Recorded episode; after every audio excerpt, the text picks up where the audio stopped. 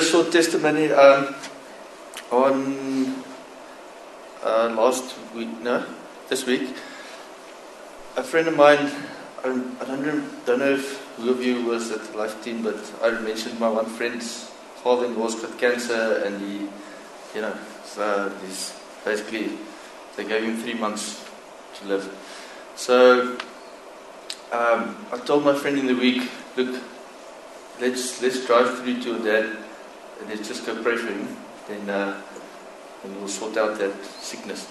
So I phoned up Bill, said because I know he's always available. so I said, Bill, look, if you have time, you can join me. and We'll drive through. And, and he said, yeah, no, he's always available. So, um, so we took the car Thursday night, no, Friday night, went through to and his brother was there visiting him. He stays alone in his house. His wife has passed away uh, a year or two ago, so he stays alone in this house. And but his brother and his wife was, was there to visit him. So when we were there, his brother is also he's, he's um, got a very good relationship with the Lord, and um, so he really welcomed us there. And he said, "Well, guys, um, this is all we've got, you know."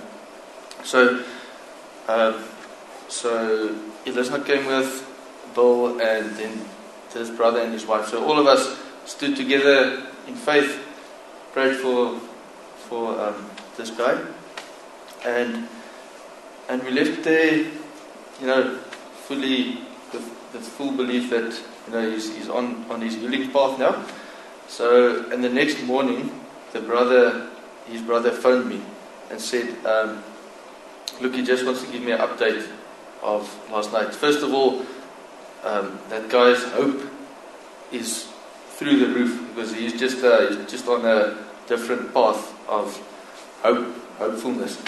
Um, but secondly, he wears these uh, morphine um, patches to take away his pain. Like every, I don't know, let's say three hours, that, that thing wears out and you have to replace it with a new one because the pain is just so unbearable. He's got in his spine, he's got uh, cancer. So, so then, so then he said, uh, 10 o'clock that evening, Friday evening, he was he was supposed to change the patches again for you know to just relieve the pain. And, and, and he phoned me the next morning, 10 o'clock, something, and he said since last night he hasn't changed his patches anymore because he just doesn't have any pain in his back anymore. So, so we, so yeah, so I immediately phoned Gold as well, just to tell him, look, uh, that guy doesn't feel any pain. And then, uh, yeah, and he said just uh, overall, uh, that guy's eyes are so enlightened now. He's, he's just on a path of victory. Oh yeah, and he and he's also he had problems with his um, I don't know what you call it. Yeah. Colo- yeah, he's got a colostomy. Something like that. But this thing didn't work properly as well. And also that same evening after we left, that thing started functioning. His, uh, yeah, this thing. So um, yeah, I just thought, um, yeah, and just after that phone call, I just I just felt um, like uh, God, you know, sort of telling me, look, um, look what difference that made that one guy's life, you know, bringing hope into that situation. Um, we could have left it, but but we gave hope, you know. So yeah, it just encouraged me again and Bill um, to to just see that and, and to, to realize that um, that that we are here to bring hope to so many people and um, yeah, sometimes we are, dis- are disobedient. Uh, I've been disobedient lots of times. And then, you know, God tells you to go there, but you find other things to do and whatever. But I'm so glad we went. And it was far, it's in Kempton Park, you know, but we just drove through, did it, came back, and, yeah, just, just uh, built up everyone, us and him, and so forth. Happy Father's Day to you, Heavenly Father. Thank you for giving your Son. Thank you. We recognize you as the Father of all, all that is good, all that is lovely, pure. Every good and perfect gift comes from you, our Father of lights, and we're so privileged and honored to be called your children, your, your sons and your daughters of the Most High God, our Heavenly Father. We thank you for being here with us, in us, and ready to lead and guide us. In Jesus' name, amen. Thank you, Lord. Hmm? Microphone. Oh, microphone. Need a microphone. uh, yes, thank you. Thank you, Lord. So, uh, children. Oh. Power. Got to be switched on. I think there's a, a sermon in there somewhere. Be switched on. You can have the microphone. You can be going to the, but are you switched on in faith and in connection? So the children are going that way with Anya and uh, have fun.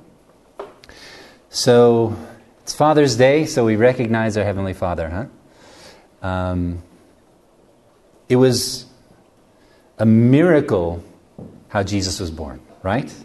His whole life began with a miracle. Our Heavenly Father performed a miracle because a virgin shall conceive, right, and be with child Mary.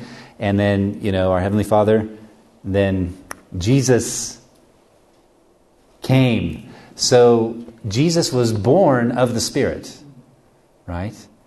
We, as children of God, are born of the Spirit. Just the same miracle that took place when the Word, God, became flesh and He, His seed was birthed inside Mary, and Jesus, you know, His life was born, and He came to show us what a Son of God, living as a Son of God, what that looks like. So we would know, so we can walk in His footsteps, right? And when we are born again, born of the Spirit, which is what being born again means, right? We're born of Spirit. That same miracle working power that gave birth to the Son of God, the unique Son of God, Jesus, and that rose Christ from the dead, has given us a new life, and our life in spirit begins as a Son of God. So on this Father's Day, I want to delve a little bit deeper into that in just the miraculous life transfer that our Heavenly Father did when He gave birth to us in the Spirit. Okay? Because, you know, we often people think, wow, yeah, the birth of Jesus, that was, that was a miracle, you know, and, and but our born again life that we are living, being a new creation, is no less of a miracle.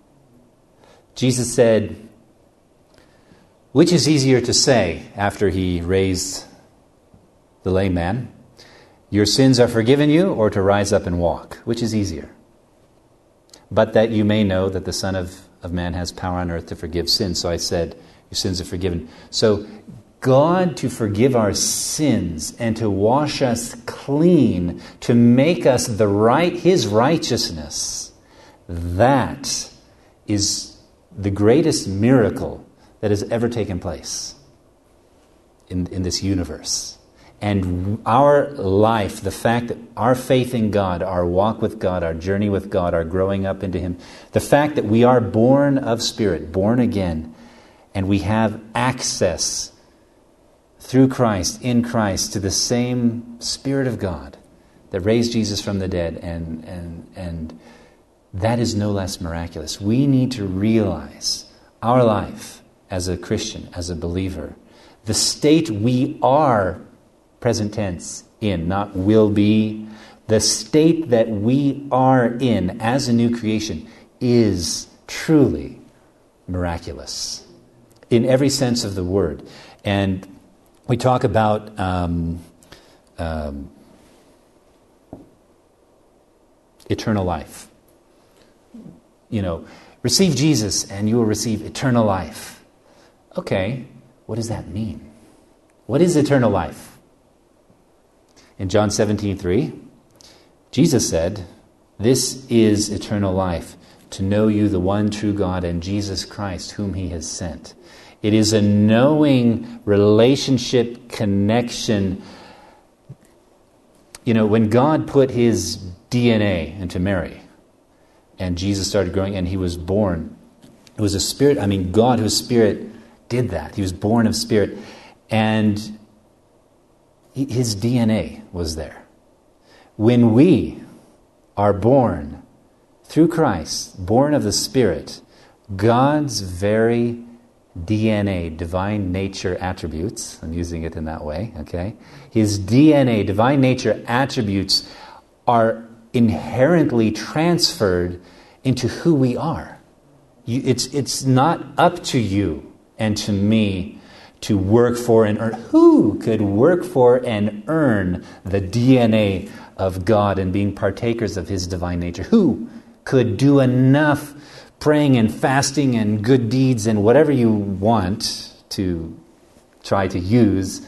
Who could ever deserve to, to work a miracle through the Spirit of God? Who could ever deserve to be called a child of God, to be born of Spirit. Who could ever hope that by their own achievements and human efforts they could be partakers of the very life of God and have a relationship with Him? Nobody. No human efforts. And so we have to go back to the very source and look at what God has done and whom He has made us to be. And what state are we in? Okay, so to receive eternal life, what does that mean? It means to know God, to walk with God. It means to be enjoined and connected to Him in such a relationship that is so strong and powerful. It's not a, a human effort type of thing, it's something God has done, and what God has joined together, no man can separate. Romans 8, the end of the chapter there says, Neither height nor death nor any other thing could separate us from the love of God which is in Christ Jesus our Lord. So, how did we come into this miraculous state of being born again, a new creation, carriers of the very DNA and life of God? And incidentally, when you, in faith, take God at His word and and believe God, whether it's for healing or for whatever, all the promises of God. He's our healer, our provider, whatever. When we're in that state of abiding in faith in what He has said and what He has promised us, then that inherent nature and the Spirit of God who is inside of us is free to work. You know, we need to not hold captive the Spirit of God. The Spirit of God is inside and joined to us for a reason.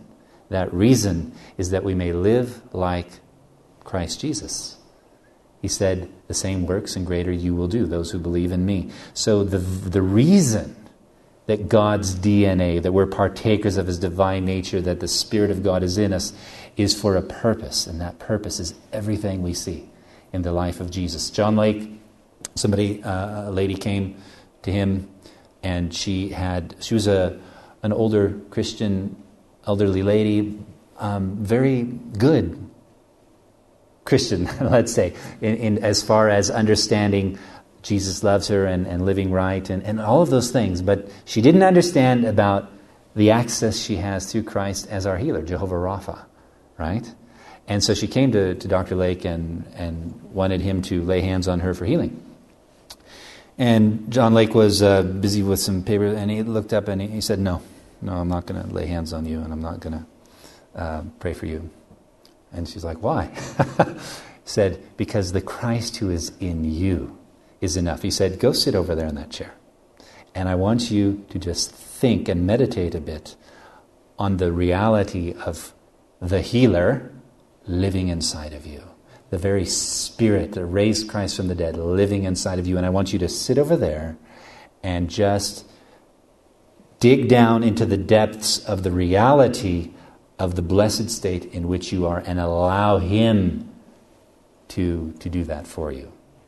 So she went. She went and, and she sat over there, and, and, and as she just focused her attention to this truth, to this reality of the fact that she's in Christ, Christ's in her, and, and He's the healer, and what that means, she, she got healed, okay, without John Lake laying his hands on her or anything. So, realizing the truth of the blessed state we are in, what Christ has done in us and for us, allows us to be partakers of his divine nature in any sphere or venue in our life which is lacking or which needs that, um, well, all of it needs the influx of Christ in every sphere of our life constantly. That's what Jesus meant when he said, Abide in me, John 15.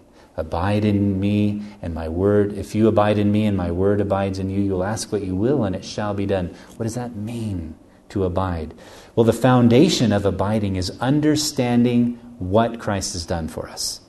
So, how are we partakers of eternal life? What happened to us to thus allow God's Spirit to come in us? I mean, God is light, in Him is no darkness at all. Light does not dwell with darkness. Have you ever seen light and darkness in the same place? Ever? If okay, let's say this this place right here. Can there be light and darkness in the same location? Light does not coexist with darkness. Darkness is nothing, it is the absence of light. Okay, so when we understand and the light of God's word, thy word is a lamp, a light unto my feet, a lamp unto my path, right?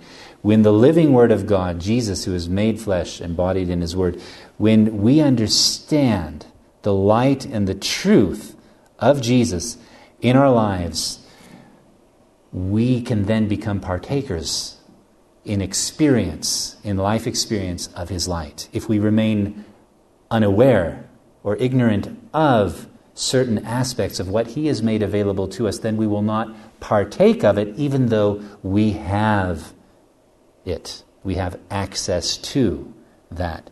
But if we do not understand the truth, faith comes from hearing, and hearing by the Word of God, right? So our faith is grounded in what God says, right?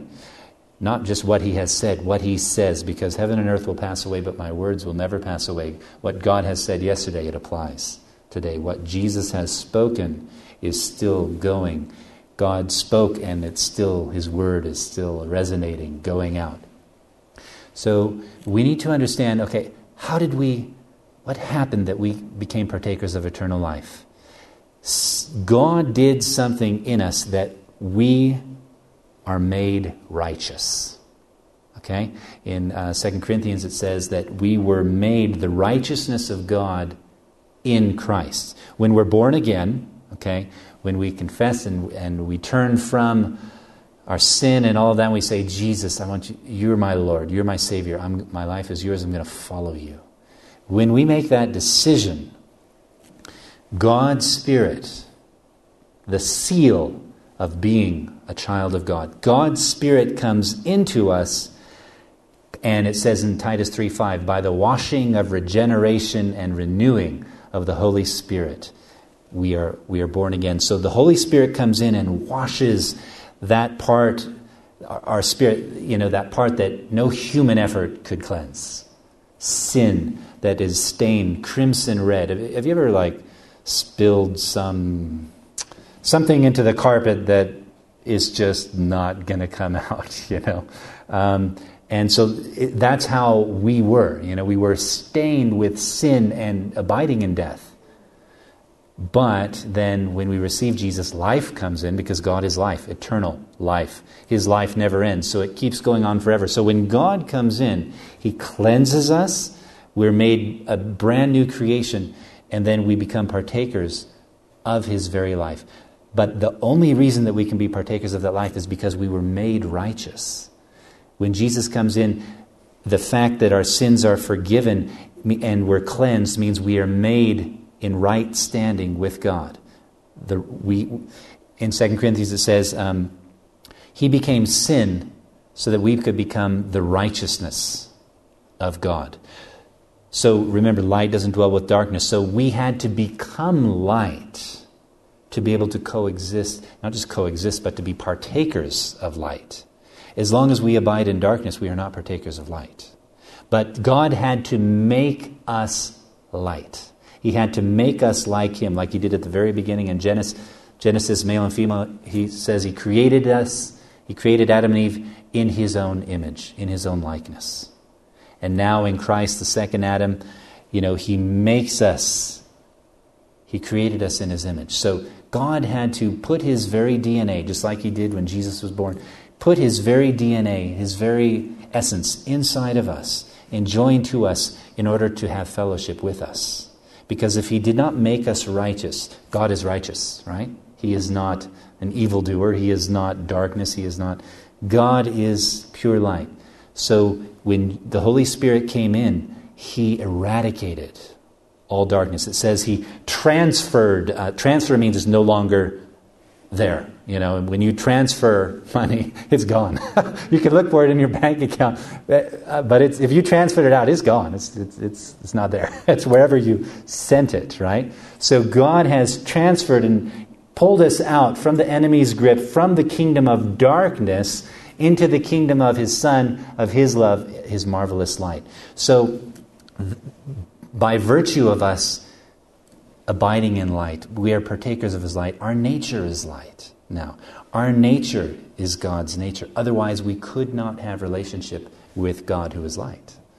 So, by virtue of the fact that we can abide in Christ and we can have relationship with Him, shows us and is proof to us that your nature is light.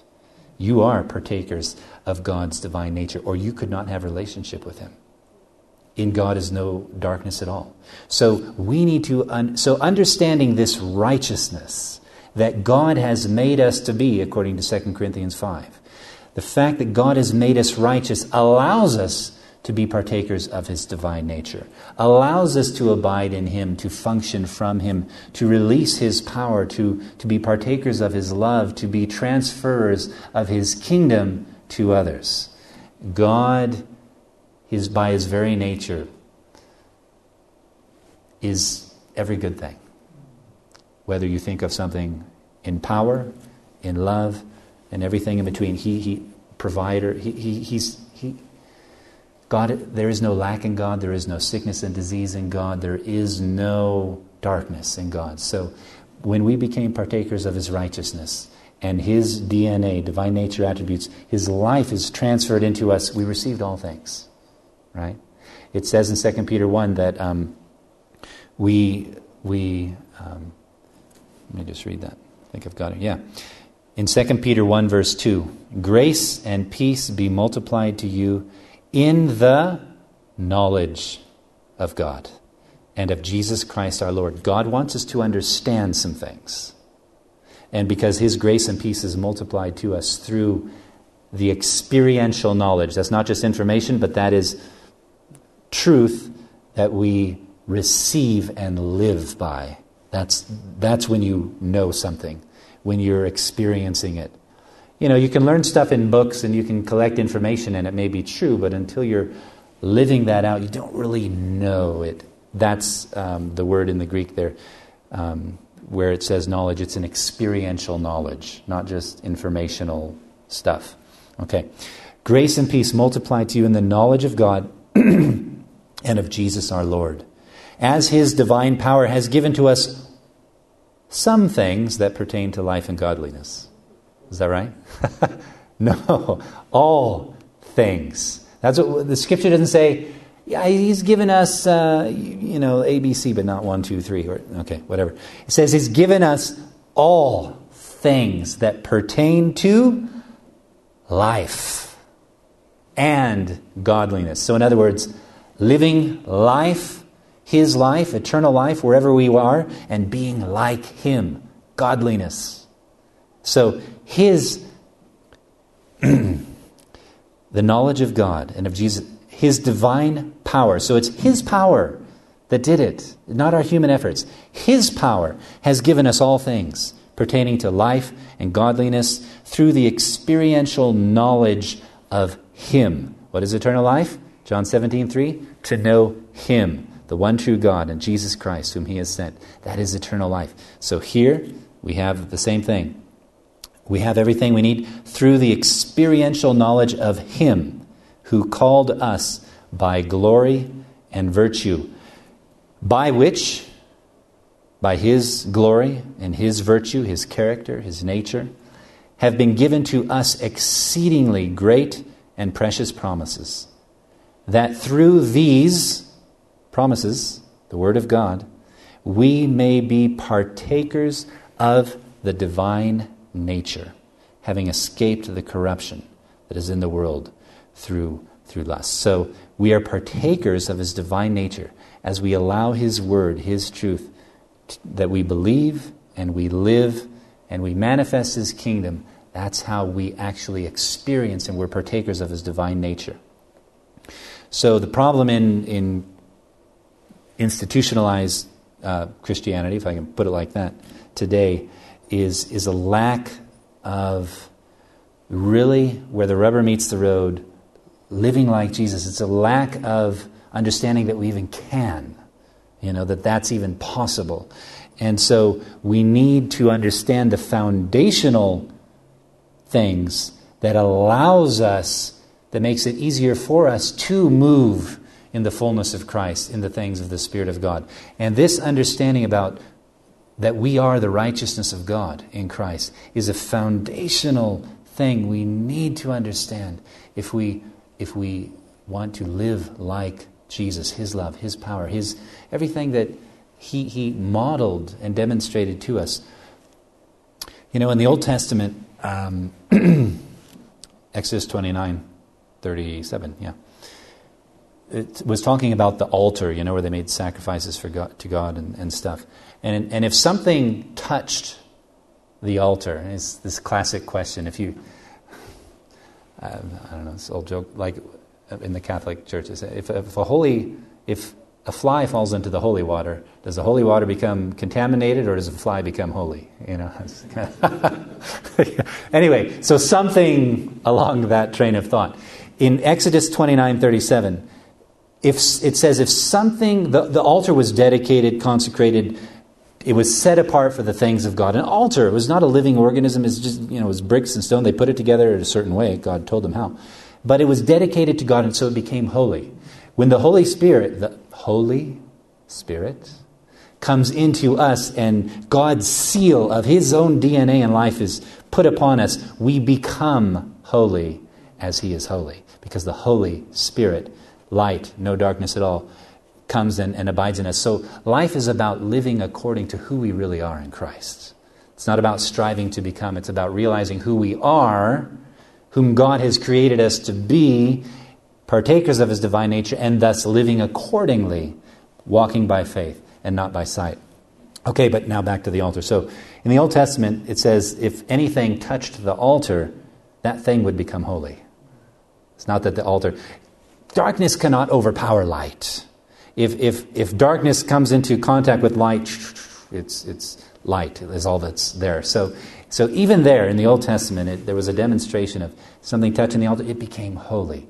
Christians are so afraid, in general, institutionalized, whatever, the general way of thinking, to you know, be contaminated by this and that and being affected by this and that, rather than understanding who we are and allowing God's presence, the one in whom we live and abide, John 15, to just emanate because we've trained and practiced our way of thinking to only be in alignment with what Jesus, to the mind of Christ, would think.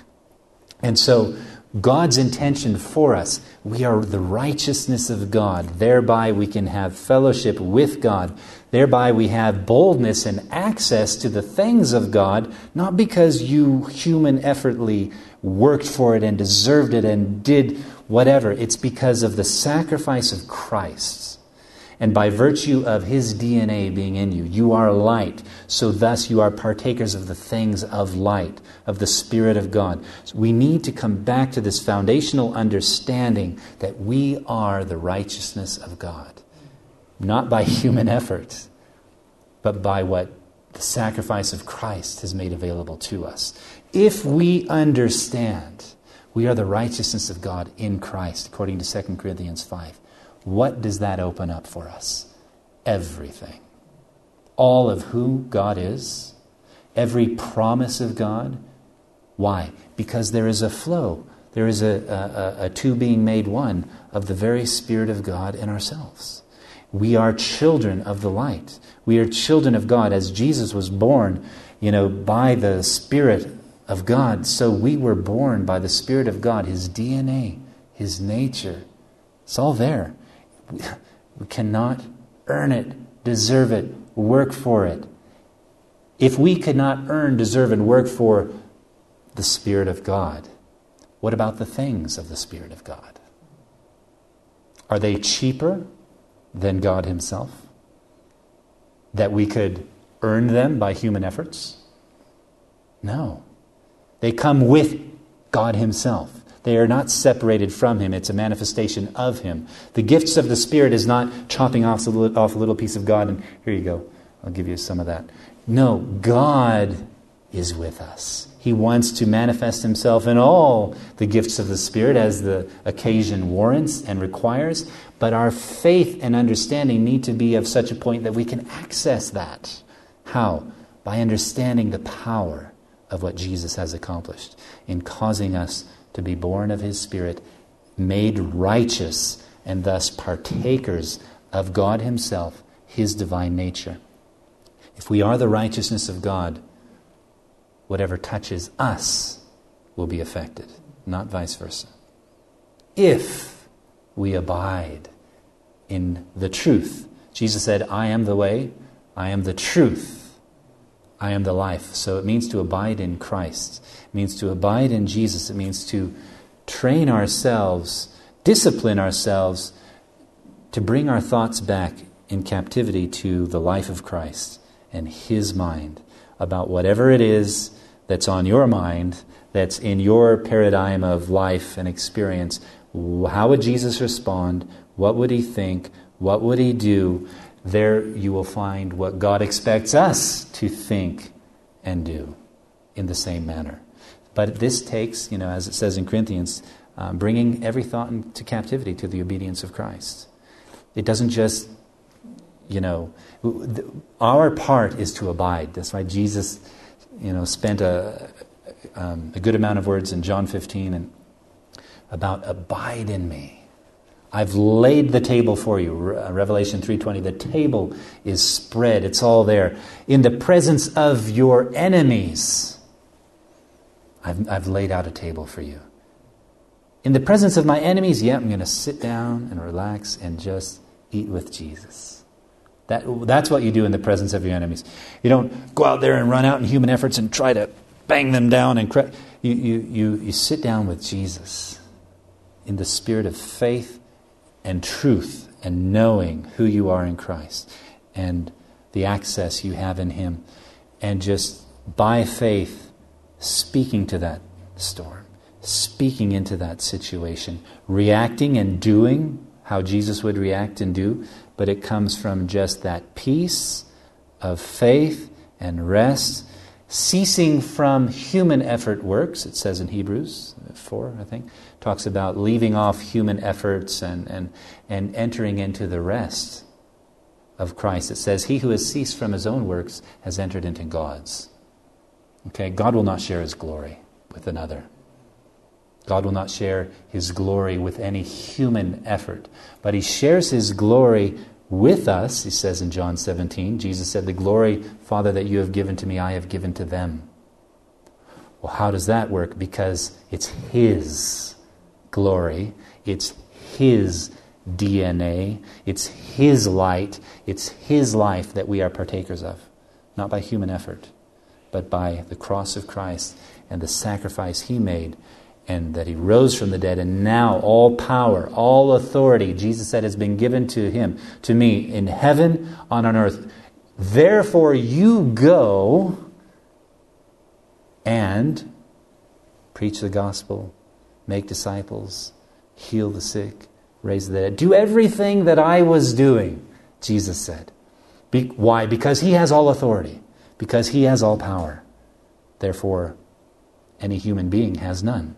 He has it all. But we enter into His works, we enter into His righteousness, we enter into all of that through faith in His name. And so we need to train ourselves to, to bring every thought into captivity to the obedience of Christ. And from there, the Holy Spirit um, can flow um, f- through us. 1 Corinthians 6:17 it just talks about how we are joined together with him. He who is joined to the Lord is one spirit with him. Verse 19 talks about that our do you not know that your body is the temple of the Holy Spirit? So the very spirit of God living inside of us. Romans 5:17 says, "If by one man's offense, Adam, death reigned." So death was reigning when Adam and Eve fell, death reigned in this world, right? I mean, it was like sickness and disease came into the world, death came in, and things got corrupted from God's original state and plan and purpose and desire, right? So through one man's offense, death reigned through the one. So Adam, you know, Adam and Eve, they death came just through their decision, through through the one how much more will those who receive abundance of grace and the gift of righteousness will reign in life through the one, Jesus Christ? So, what's the gift? The gift of righteousness. Being made the righteousness of God. Whatever touches the altar is made holy. If we abide and live by this truth and understanding in Christ, we will change the atmosphere in the places that we go. We will change the circumstances. It is we will not be subject to touch not, taste not. You know, John Lake, when he was in South Africa, he was this uh, plagues that were going on, killing, wiping out all po- populations of people. and he wanted to go there and, and, and heal the sick and, and stop it. Why? Because he was a son of God and he understood that he could. Christ through him could do that. So let's go do it. But the doctors were like, no, you can't, we can't let you up there. You're going to die. Look, you know, you come in contact with this disease and it kills you. It's, we, we have trouble finding doctors to send there because they don't want to go. They're dying. Okay? And then, you know, some of you may have heard the story. Then John Lake said, okay, give me, he went to a dead man's mouth who had died of that disease and he scooped up that stuff that was oozing from the dead man's mouth that carried the disease. And he said, no, no, no, sorry, before he did that, he, he told the doctor to, to look at that disease, that foam, under the microscope. And the disease was moving around in there. But then when Dr. Lake took that foam and he held it, it was just releasing the life of God through faith into that stuff. And he said, now you scraped it off, put it on a little glass thing, you know, that you stick under the microscope. And he said, Look at it now. So they looked under it under the microscope. All of the living dynamics of that disease had died. That is the life of a son of God. And so they let him go up there and help stop plagues and all this kind of stuff. That is our destiny.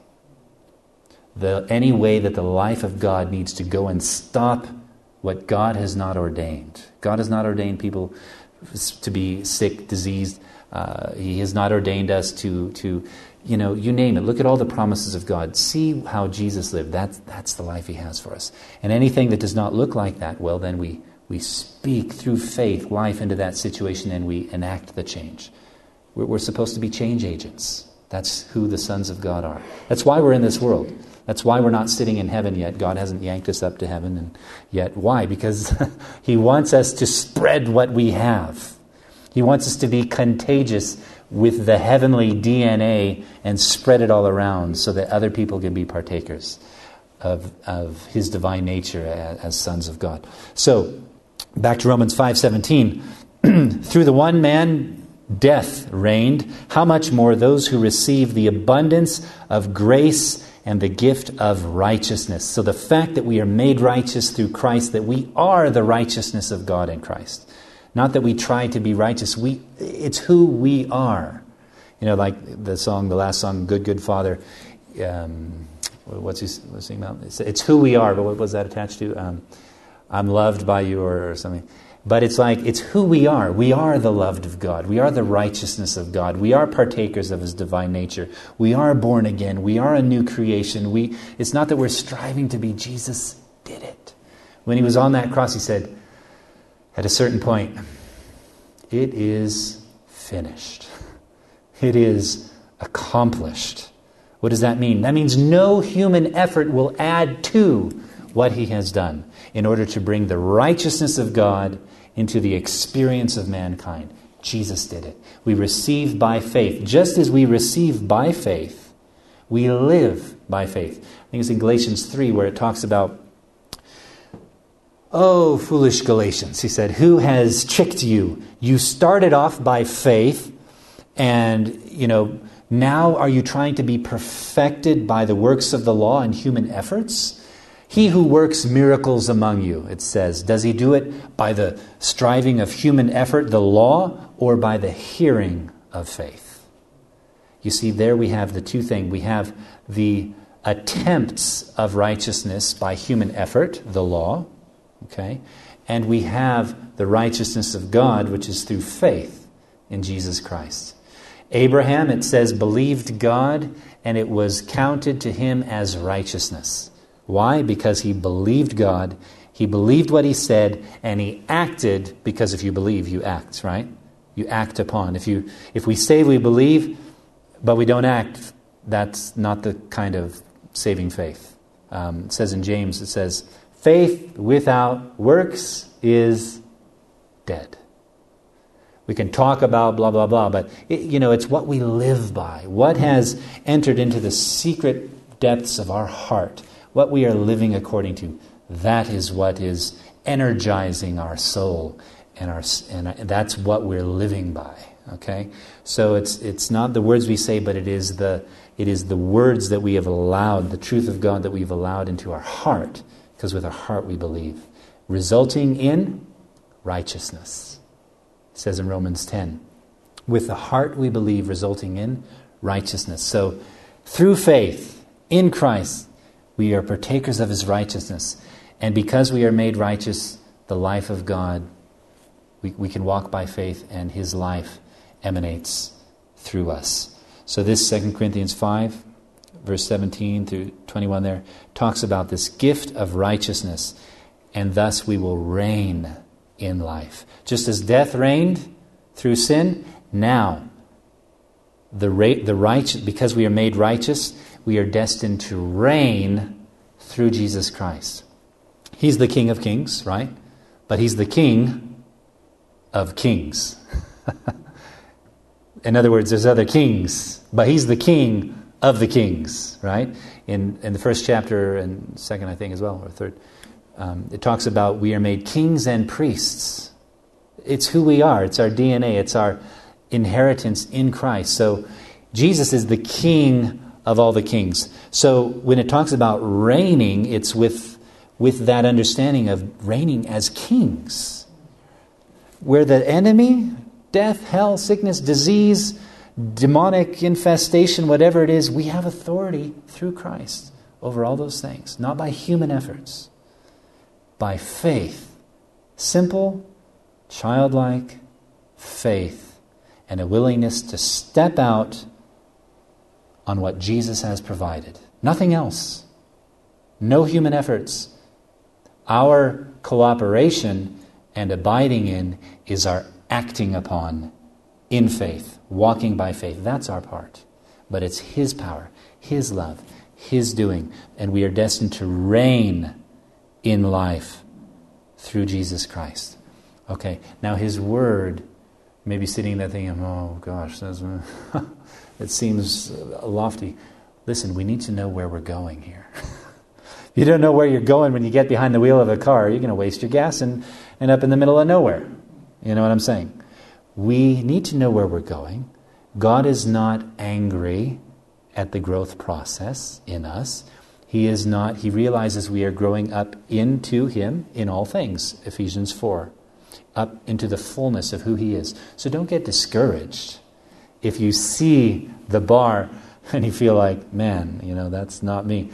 It is you, and you're growing up there. So never let the enemy steal away that that is you. You understand? That is your destiny. That is your. Look, Jesus is with you. He will never leave you nor forsake you. And that's enough right there. We, we get to live life in God. But yes, He has destined us to reign through Him, and we're learning to reign. This life of walking by faith and not by sight is to result in us learning how to reign with Christ. And those who learn how to reign and walk by Christ, walk by trust in His Word, learn that He is faithful, and so we walk and we trust and we do His Word and we see the miraculous. As we learn to do that, we are being made into that trustable pillar, which it says in the first few chapters of Revelation. It says, To him who overcomes, he will be a pillar in my heavenly kingdom. God will have a kingdom. After this earth is as we know it, when the new chapter of the Great White Throne, when everything is finished as we know it, and there, there will be a kingdom. Jesus said, you know, he who is faithful will have rule over, you know, he says, um, if you were faithful with those things, the parable of the talents, right? And he said, you are faithful over, da, da, da, have rule over these cities, right? There is an aspect of reigning with Christ that He is not only that we are, get to live and experience now, but for eternity. God is establishing His eternal kingdom as w- with living stones, that is us alive, for an eternal kingdom. And we learn to walk by faith now. This is a proving ground to prove who we trust in, who we really are, which is revealed by what we really do. Okay? So if we choose to walk by faith, not by sight, it doesn't matter what happened or happening, but that is our heart. That is our intention. That is whom we are growing up into, into Christ. Then God sees, you know what? This, this one here can be a pillar in my kingdom because he relies on me. It doesn't matter what storm tries to blow him off course. A storm, more like a hurricane. No matter what storm tries to blow him off course and rattle his faith, the enemy shouting in his ear that, ah, oh, you're on your own here, buddy. No. What God has joined together, no man can separate. No devil can separate. Jesus says, Abide in me. Let my word abide in you. And you know, we just need to take that simple truth of abiding and we need to meditate on that. We need to let the nutrients of whom that gives us access to by just, you know, like the woman sat in the chair when John Lake said, No, I'm not going to lay hands on you. Go and just allow the reality and truth of Christ in you to have its effect. And so we need to sit down and just with Jesus, and we just need to focus and commune with Him in his mind, knowing that there is no break, there is no limitation, there is no anything because of what he has done, who he has made us to be. And then we get up from that place and we go live accordingly. So we are made to reign through the righteousness. Uh, sorry, where we, yeah, Romans 5:17. So the gift of righteousness, okay, those who receive the abundance of grace and the gift of righteousness, right standing with God. There's nothing you can do to elevate your standing with God. Nothing. No human efforts. Doesn't matter how much you fast and pray. Doesn't matter how much you you will never have more standing with God. Okay, be careful. Listen to what I'm saying here. There's a this is where some things can get misunderstood about grace and all this kind of things. Grace frees us. Grace puts us in a position of being the righteousness of God in order to live, to be free to live like Jesus. Grace does not set us free to live like the devil. Grace sets us on the path with the Holy Spirit to live like our Heavenly Father. Okay, so the gift of righteousness, we will then reign in life. Um, through the one man's obedience, Jesus, many will be made righteous. It's by his obedience and we enter into that. So that as sin reigned in death, even so grace might reign through righteousness to eternal life through Jesus Christ our Lord. So grace, we're partakers of His grace. We we um, we reign through righteousness. It says we are made the righteousness of God in Christ. 2 Corinthians five. So if because sometimes the enemy will say to you, you can't step out and expect a miracle in that area. or minister in that way or do what Jesus did. Why? Because look, look at you. Okay, that's already the wrong place to look. When we're walking by faith, we're not looking at ourselves. We're looking unto Jesus, the author and finisher of our faith. Right? We don't walk by faith by looking at ourselves. Right? If you're looking at yourself, you're going to be stumbling all over yourself because you're not going to see clearly because His Word is not being a lamp unto your feet. You're looking at your, your muscles and you're looking at your abilities and all of these things and efforts, and, and that's, a, that's a way to get pounded by the enemy.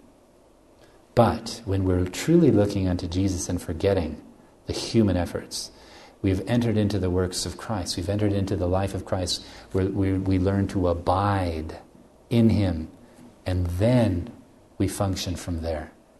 And then, it doesn't matter what we see. We know Jesus speaks to the storm. We know that when he lifts his hand, you know, bread is multiplied and the storms cease and the sick are healed and the lame walk and the dead are raised. That's who we are. The righteousness of God, the righteousness of God in Christ. We need to learn to live, understand what it means to be that righteousness of God. um, in 2 Corinthians 5, it, uh, it talks about that, being made a new creation. It says, if we are beside ourselves, it is for God. If we are of sound mind, it is for you. What does that mean? It means, okay, when, you're, when you're explaining something, it's for the benefit of, of somebody. When, our, when we are beside ourselves, we're just living unto God. We, there's nothing to explain. We abide in Him. What's the solution? What's the answer? Abide in Him. Just abide. There's, there, there's no stuff to explain. It, it's Him. It's Him. it's Jesus. It's not a technique. It's not a formula. It's not a ABC one, two, three. It's Him. As we abide in Him and operate from Him and think like Him and do what He would do, that's the answer. We need to stop striving in human efforts and realize what it means to be the righteousness of God in Christ. In, you're in right standing with God if you're in Christ. He has done it. You will never achieve a more right standing uh, status with God than Jesus gave to you. You are a son of God. Now we abide in His promises, we abide in His word, we abide in Him, and we act from Him. And then we will see the miracles that only He can do. In 1 Corinthians 1 26, it says, You see your calling, brethren. Not many wise according to the flesh, not many mighty, noble people are called. God has chosen the foolish things of the world to put to shame the wise, because faith seems like foolishness to the worldly wise. What? That's Get real, man. What? No, you get real.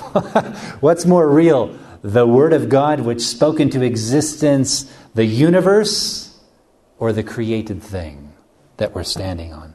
The one who created His Word that created all things, that's the more sure foundation. Okay. Not many wise according to the flesh. Da, da, da. God has chosen the foolish God has chosen the weak things of the world to put to shame the mighty, and the base things of the world, the things which are despised, God has chosen, and the things which are not, to bring to nothing the things that are. See, God had to package his life that we access it through faith, lest human uh, pride enter into the equation of, look what I achieved. You see?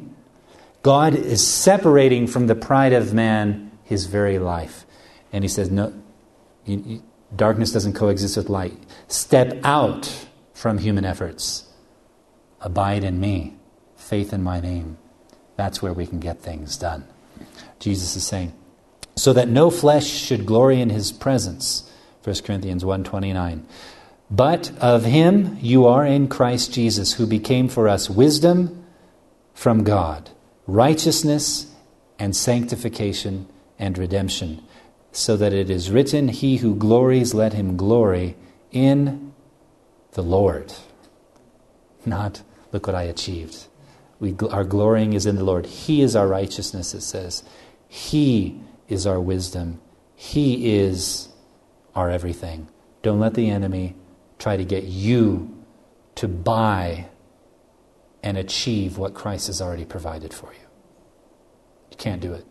It doesn't work. In fact, it's made not to work like that.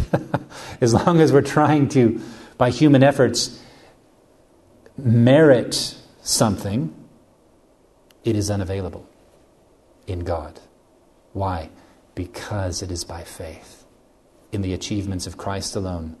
And the righteousness that we are is by Christ alone who has done that. So we need to live according to who we really are and stop striving like the world in human effort, but be strong in the grace that is in Christ Jesus.